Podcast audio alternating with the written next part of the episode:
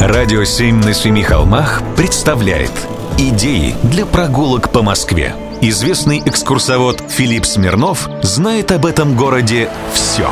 Прогулки со Смирновым. Здравствуйте. С вами Смирнов Филипп. В Москве есть много памятников, в которых памятное событие вовсе не отлито в бронзе, а само и есть сам объект – Например, техника. Военная и гражданская, красивая и уродливая, патриотичная и не очень. Например, на улице маршала Рыбалка, на улице Свободы, на Волоколамском шоссе мы можем увидеть разные модели военной техники времен Советского Союза. Плавающий танк, танк Т-34, ну и, наконец, техника общества ДСААФ. В Серебряном Бару стоит танк ИС-1. У музея «Бородинская панорама» лежат трофейные бронзовые пушки наполеоновской армии. А в акватории Химкинского водохранилища действует единственный в Москве музей с единственной в Москве подводной лодкой Б-396.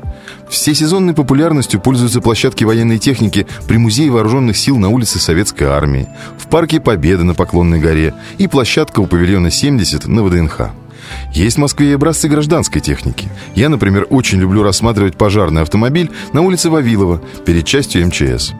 А недавно на 57-м километре МКАД у торгово-развлекательного центра поставили два арт-объекта. Американское желтое такси и полицейскую машину. Обе, как из американских фильмов. Но однако есть и неожиданные теперь для мегаполиса вещи. Например, на территории сельскохозяйственной Тимирязевской академии мы можем с вами увидеть трактор. У него вместо шин железные зацепы. Там также есть и плуг. Наверное, это все-таки памятник в назидание студентам. Закончите вуз, впрягайтесь. Прогулки со Смирновым. Читайте на сайте radio7.ru. Слушайте каждые пятницу, субботу и воскресенье в эфире «Радио 7» на Семи холмах.